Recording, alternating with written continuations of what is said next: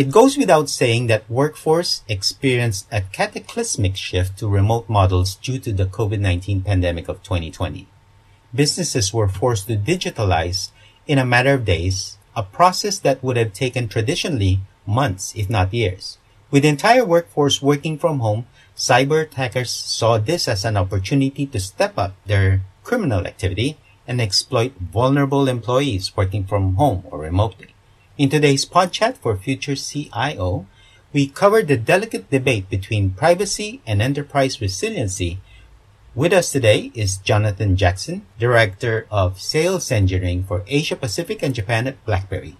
Jonathan, welcome to Podchats for Future CIO. Alan, great. Thank you. And good to be here. Okay, let, let's start off with the definition. What is cyber resilience? Cyber resilience is something that's uh, you know come about over the last you know certainly about the last three or four years. It's something that's front of mind for a lot of organizations today, especially if you speak to CIOs or CSOs or CISOs. And effectively, cyber resilience is an organization's ability to respond to, prepare for, and recover from a cyber event or a cyber attack. It helps you to protect against uh, cyber risks that happen in the world defend against and minimize the severity of those attacks. Essentially, cyber resilience is about being able to survive a cyber attack and be able to bounce back from an organizational perspective. Why should enterprises care about cyber resilience? As you mentioned in the beginning there for the preamble, yeah, the world has changed, especially with regards to you know COVID nineteen, and the way that we we work, we we interact, and the way we need to go about our business has changed significantly in the last you know two years or eighteen months. The reality for us though is the security landscape has changed. We see threat actors out there exploiting vulnerabilities in networks, vulnerabilities with users, vulnerabilities with applications, and because that threat landscape changes so much, we've got to make sure that we've got an approach to a business model model which is flexible to be able to allow for resiliency with regards to cyber events. So it's incredibly important for organizations to care about cyber resilience, and it is definitely something that needs to be front of mind for everybody in this day and age. Now, you mentioned cyber resilience has been around for three, four years, so longer than the COVID pandemic. What is different about cyber resilience during the COVID pandemic as opposed to what it was when it started out, as you say, three, four years ago? Mm.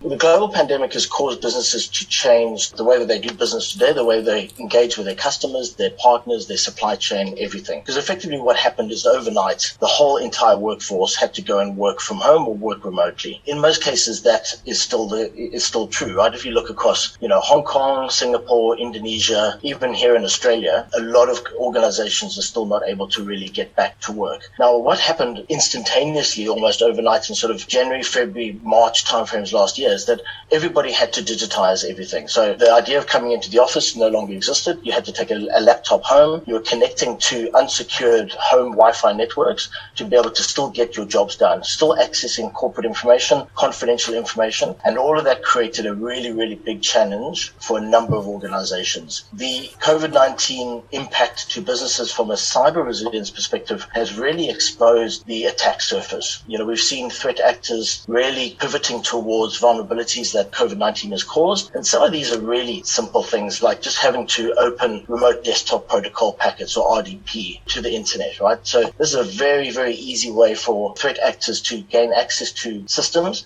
and to be able to deploy things like ransomware and malware and stuff, which we see happening all the time. So COVID-19 has caused a significant challenge for organizations, both from an operational perspective, risk, as well as with cyber.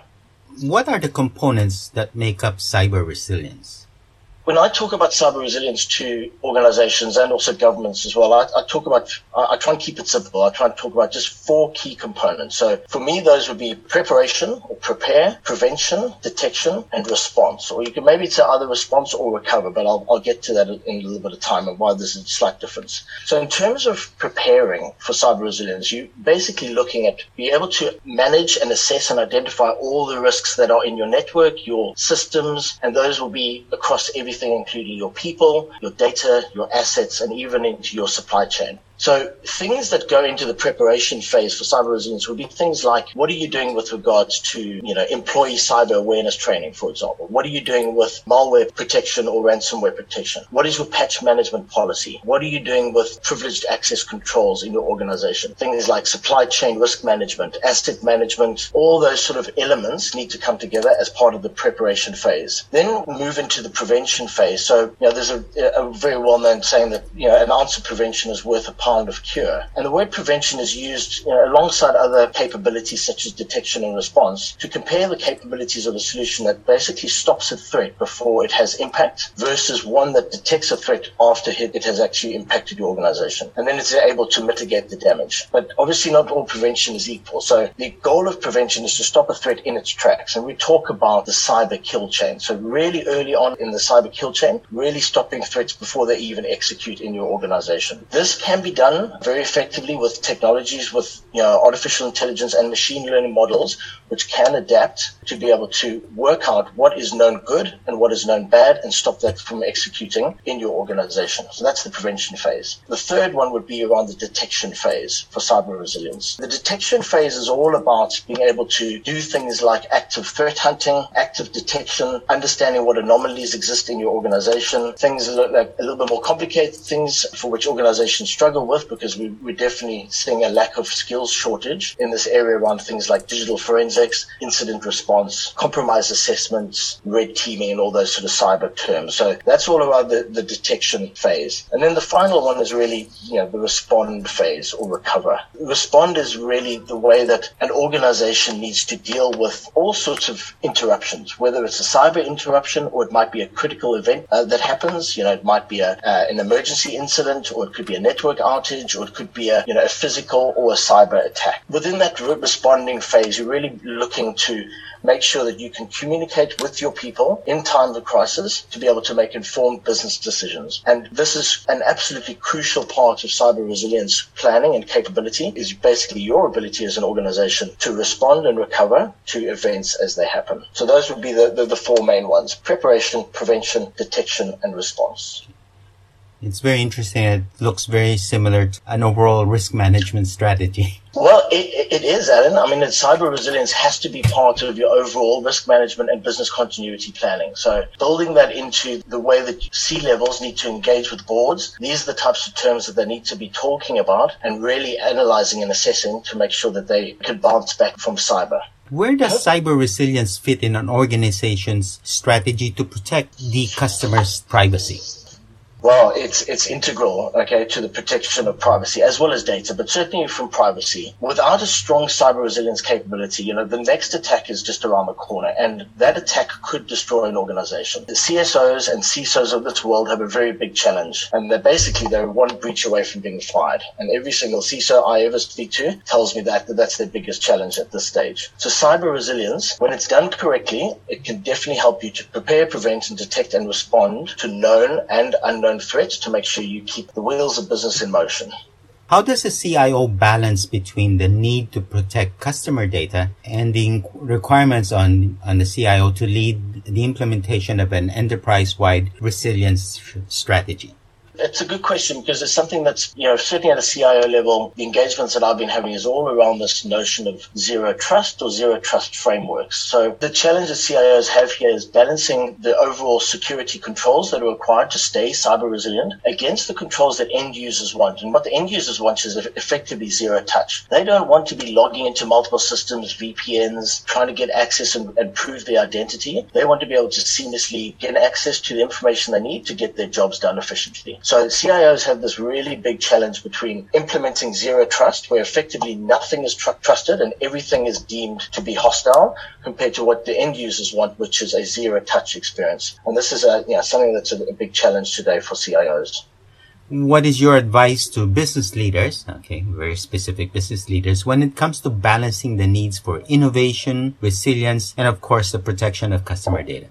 So innovation is an interesting one. So I work with a lot of organizations today who are at the forefront of innovation. They are technically advanced. They've got technological paradigm shifts that are coming in with regards to things like quantum computing, artificial intelligence, machine learning capabilities, etc. And if you are able to bring in that sort of innovation into your organization, you can you can realize amazing changes to the way that you operate. But with that innovation comes challenges, right? So being on the bleeding edge of technology does increase the threat surface or the, threat footprint because you've got to make sure that whatever you're bringing into your organization, whatever tools, assets, data, applications, devices, it might even be IoT devices, security has to be at the forefront of everything that you do as an organization. So balancing that, that need for innovation with security front of mind is something that's really, really important for business leaders to uh, really adopt and address effectively problem with the cybersecurity is there are a lot of players out there, providers out there in the market, including BlackBerry. For CIO and CISO trying to balance between this innovation, resilience, and data protection, how do they ascertain whether what's the complement, I guess, of uh, different solutions and technologies that would, would help them meet the, the desires for innovation, resilience, and the protection of customer data without overwhelming the IT or the security team or overburdening the budgets that are already strained during the COVID pandemic?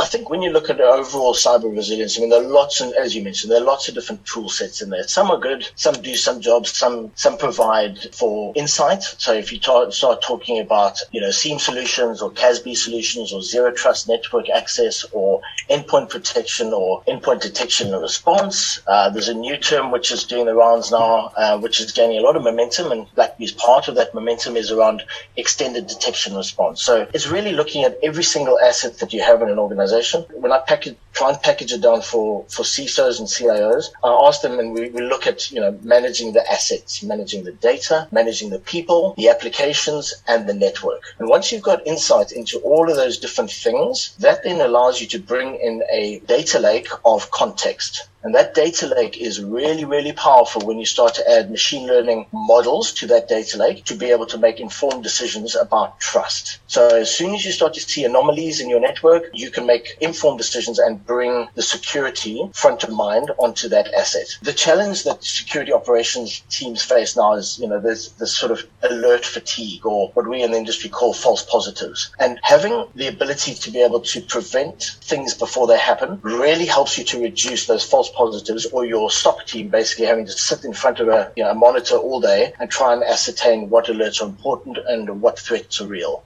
My guidance to organizations would be to look for vendors who are able to reduce that fatigue for you, are able to give you deep insight into what's happening on your entire network, as well as through to your supply chain, your partners, and your customers, not just your employees, but everything end to end, and make sure that security is front of mind for everything that you use.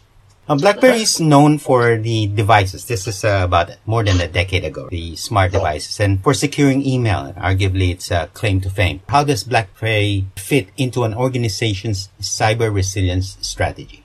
Surprisingly, I get asked this question a lot. So, so I've been at BlackBerry for eight years and I've seen an amazing pivotal shift from effectively a hardware security vendor to now what's a billion dollar cybersecurity company. So we did a strategic shift and a pivot towards software and to security services. That started, you know, arguably around about sort of 2014, maybe 2016 with a, a, few acquisitions and also building in AI and machine learning into everything we do. You know, so BlackBerry today is, it leverages Cylance AI, which is an acquisition that we completed in 2018 and really integrated that in 2019. And now in 2021, BlackBerry is a top tier cybersecurity company which delivers cybersecurity services for all organizations and governments across the world. And we also also lead in a number of other different kind of elements as well. Some people don't know, but we are at the moment in 175 million cars globally. So BlackBerry software and security uh, helps to protect things like the connected car, the International Space Station, medical devices which are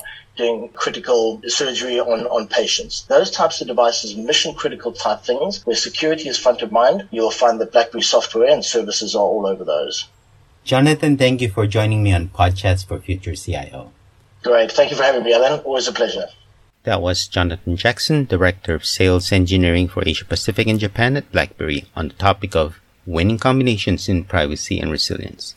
You are listening into Podchats for Future CIO. As always, if you have a topic you'd like us to cover on this channel, simply email us at editors at society.com. We'd also like to invite you to sign up for a weekly free newsletter so you won't miss an episode of Podchats for Future CIO. In the meantime, stay safe, have a great day, and see you on the next episode of Podchats for Future CIO. Bye for now.